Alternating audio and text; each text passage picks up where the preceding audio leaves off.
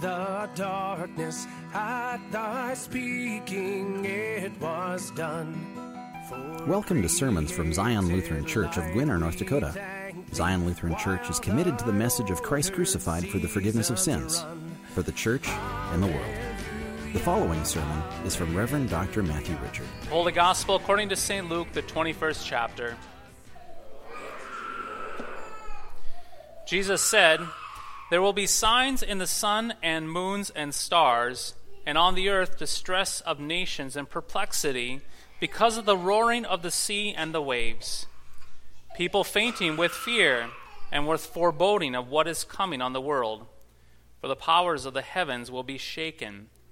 And then they will see the Son of Man coming in a cloud with power and great glory. Now, when these things begin to take place, straighten up and raise your heads, because your redemption is drawing near. And he told them a parable Look at the fig tree and all the trees, as soon as they come out in leaf. You see for yourselves and know that the summer is already near. So also, when you see these things taking place, you know that the kingdom of God is near. Truly, I say to you, this generation will not pass away until all has taken place. Heaven and earth will pass away, but my words will not pass away. But watch yourselves, lest your hearts be weighed down with dissipation and drunkenness and cares of this life, and that day come upon you suddenly like a trap. For it will come upon all who dwell on the face of the whole earth. But stay awake at all times praying that you may have strength to escape all these things that are going to take place and to stand before the Son of Man. This is the gospel of the Lord. In the name of Jesus, Amen. In today's gospel reading, Jesus, he warns us, yes, he warns us about the end of the world. He calls us to be watchful and to be alert for that coming day, that last day, the last great day of all days. He says to us, Stay awake at all times, praying that you may have strength to escape all these things that are going to take place. Indeed, Jesus is warning us about the last day of judgment along with its great wonders and its great terrors. He is warning us to be ready to meet him when he comes back again to judge the living and the dead. He calls us to be observant of the signs of his second coming. However, we humans, yes, we humans have this problem of not listening to warnings it isn't that warnings are bad, for they do us good by alerting us, yes, alerting us to the fact that something troubling is about to happen. Indeed, we do not disregard warnings because they are bad, but rather we either have this tendency to shrug these warnings off, or we are too distracted with life to even hear the warnings in the first place. Take, for example, California one of the many examples out there. It seems that everyone knows about that mega California earthquake warning. We all have heard about it. That warning of the impending 8.2 magnitude earthquake that is supposed to hit that San Andreas fault next to Los Angeles. Californians have heard this warning for years. They nod their heads, shrug their shoulders, and then go on with their lives. They do this because the warning does not give them the time nor the hour of the earthquake. That is to say, because the warning is not precise, it does not change anything in their daily lives. You see, when warnings are not specific or pressing at the moment, we typically end up writing them off and shrugging our shoulders and saying something like this Yes, these warnings, they may be true, but it won't happen anytime soon. So I need not be alarmed. While there may be some wisdom to not getting weighed down with things out of our control.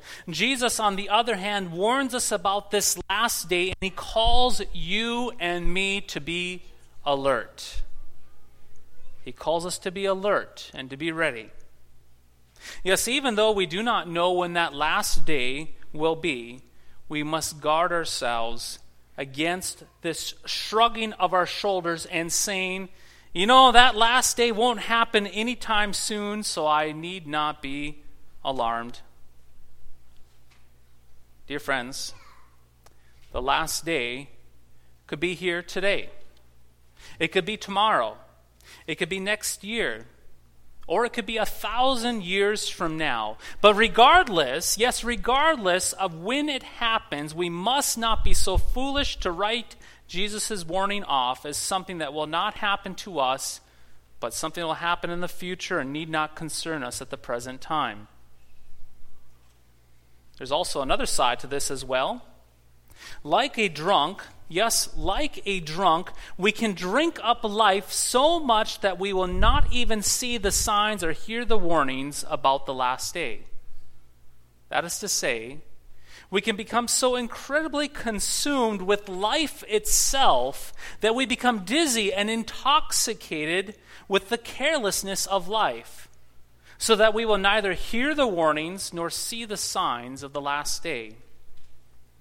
Like a college student, jumping from frat party to frat party, ignoring his upcoming college exam, we too ignore the warnings and the signs of the last day and let the good times supposedly roll. And let us not forget this. What happens after we become intoxicated with life? Well, Jesus says in verse 35 of our gospel reading from Luke that we can become so dissipated that the last day will come upon us like a trap. In other words, when Jesus uses this word dissipated, he means that we can become so intoxicated with life that we become sick and unresponsive. Stated crassly, when we binge drink and guzzle down life, that is non redemptive, empty things of life, we will become so hungover and sick that we won't even open our eyes to see the signs or hear the warnings of the last day. Now, dear friends, Jesus is coming. And if not careful, we can be so intoxicated with the things of this life that we will be left in our drunken stupor, clinging to the empty bottle of life. Take a moment and consider the things around you is take a moment and look around you. Marketers have been busy since Halloween. Yes, Halloween, trying to get you into that holiday spirit. Get the tree up. Get your presents up. Get those lights up. Don't miss Black Friday. Go, go, go. The commercials are trying to amp you up as well. Buy this, buy that, spend that money, use this coupon, 30% off right now. Don't miss this opportunity. Your cell phones are continually dinging, giving you news alerts. This just in news flash, breaking news. Social media is continually giving you updates about everyone else's remarkable lives. You hear the ding, and it says the Joneses just posted a picture from Italy. Click like and share. And to make things even more intense, you have unfinished Christmas lists, you have bank accounts, you have budgets, you have kids' schedules, you have overflowing mailboxes, you have unwrapped presents, you have vacation plans, you have Christmas parties, you have Christmas programs, you have gift exchanges, you have gift returns, you have New Year's parties, and you have family get togethers. You have all of these things that you care very deeply about things that can easily consume you and can spiritually intoxicate you so that your senses are distracted and dull to the Lord's signs and warnings.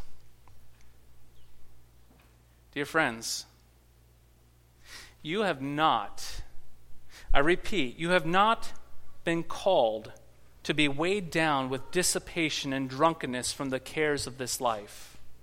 You have not been called to brush the Lord's warnings off to the side as if they are not urgent. You have not been called to dullness and apathy, but instead, Jesus has called you to be sober. He's called you to be awake. He's called you to be alert. He calls you to raise up those heads, to stand firm, for the last day draws near. He calls you to be on guard so that the last day does not catch you off guard. He calls you to be prepared at all times. But how on earth are we to stay alert and to stay sober? How can we raise up our heads when we do not know when that last day will come upon us? How do we remain steadfast and not fall asleep in apathy or get drunk on life? Yes, how will we know when Jesus will return to judge the living and the dead when the exact date and time is not specified? The answer we are given is found in our reading from Romans today, the Epistle of Romans. And we read this For whatever was written in the former days was written for our instruction, that through endurance and through the encouragement of the Scriptures we might have hope. Dear friends, what this means is that the Holy Scriptures, that is the Bible, is not only written for our instruction, but it is written because the Scriptures give the power of God that works steadfast endurance and comforting encouragement in us.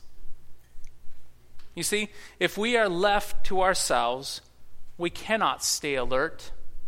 Left to ourselves, we will write those warnings off and fall asleep in apathy. Left to ourselves, we will not remain steadfast and firm, but will become flimsy and weak from the drunkenness of life. Left to ourselves, we will dull the warnings of the last day and be left alone to face all the things that will take place. However, as we have heard today, you are not alone. The Lord has given you as a gift His very word and even though the word was written long ago, you can be sure that it was written for you. For God wants to give you steady endurance and encouragement that comforts you as you keep alert for whatever He will do next. So, baptize saints. Stand up and lift up your heads. Open your ears and sober up, for your redemption has drawn near to you in the Word. Listen to Jesus' word, which is for you. His word that says, It is finished. It is all finished for you. Listen to this great resurrection, this great resurrection gospel promise of Jesus. I am with you always to the very end of the age. Look at the altar and see the very simple things of the bread and the wine through the lens of the blessed gospel promise. Those words, This is my body, this is my blood, given and shed for you for the forgiveness of all of your sins. Remember your baptismal reality. I baptize you in the name of the Father, and the Son, and the Holy Spirit. You are marked with the sign of the cross, marked as one of the redeemed. Hear the voice of Jesus who speaks to you through the mouth of a sinful pastor. I now forgive you all of your sins in the name of the Father, Son, and Holy Spirit. You see, dear baptized saints, what you hear and hold fast to in faith not only prepares you for the future warnings, but encourages you and comforts you as you journey to that last day. Indeed, the Lord gives you His word not because you deserve it, not because you've made the nice list and stayed off the naughty list, but because you need it, because He loves you in spite of you. And when you hold fast to His word, you are promised not dissipation or apathy or drunkenness, but actual hope. Yes, the word gives you great hope that no matter what comes before you from now to that last day, that you are not alone. Even when the world completely comes apart at the seams in the dark and chaotic days immediately preceding Christ's return and judgment, you shall not fear, for the Lord is with you. His word has been proclaimed upon you, and you have received him. So, baptized saints, this Advent Sunday, lift up your heads. Yes, lift up your eyes. Open your eyes and behold, the Christ, the Almighty Son of God, is in your midst and is with you always, even to the very end of the ages. In the name of Jesus, Amen.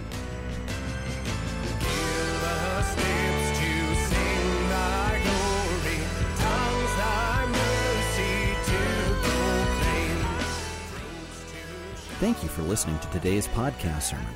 You can access a full manuscript of today's sermon from Pastor Matthew Richard's blog at www.pastormattrichard.org or visit Zion Lutheran Church's website at www.ziongwinner.org. The Lord bless and keep you.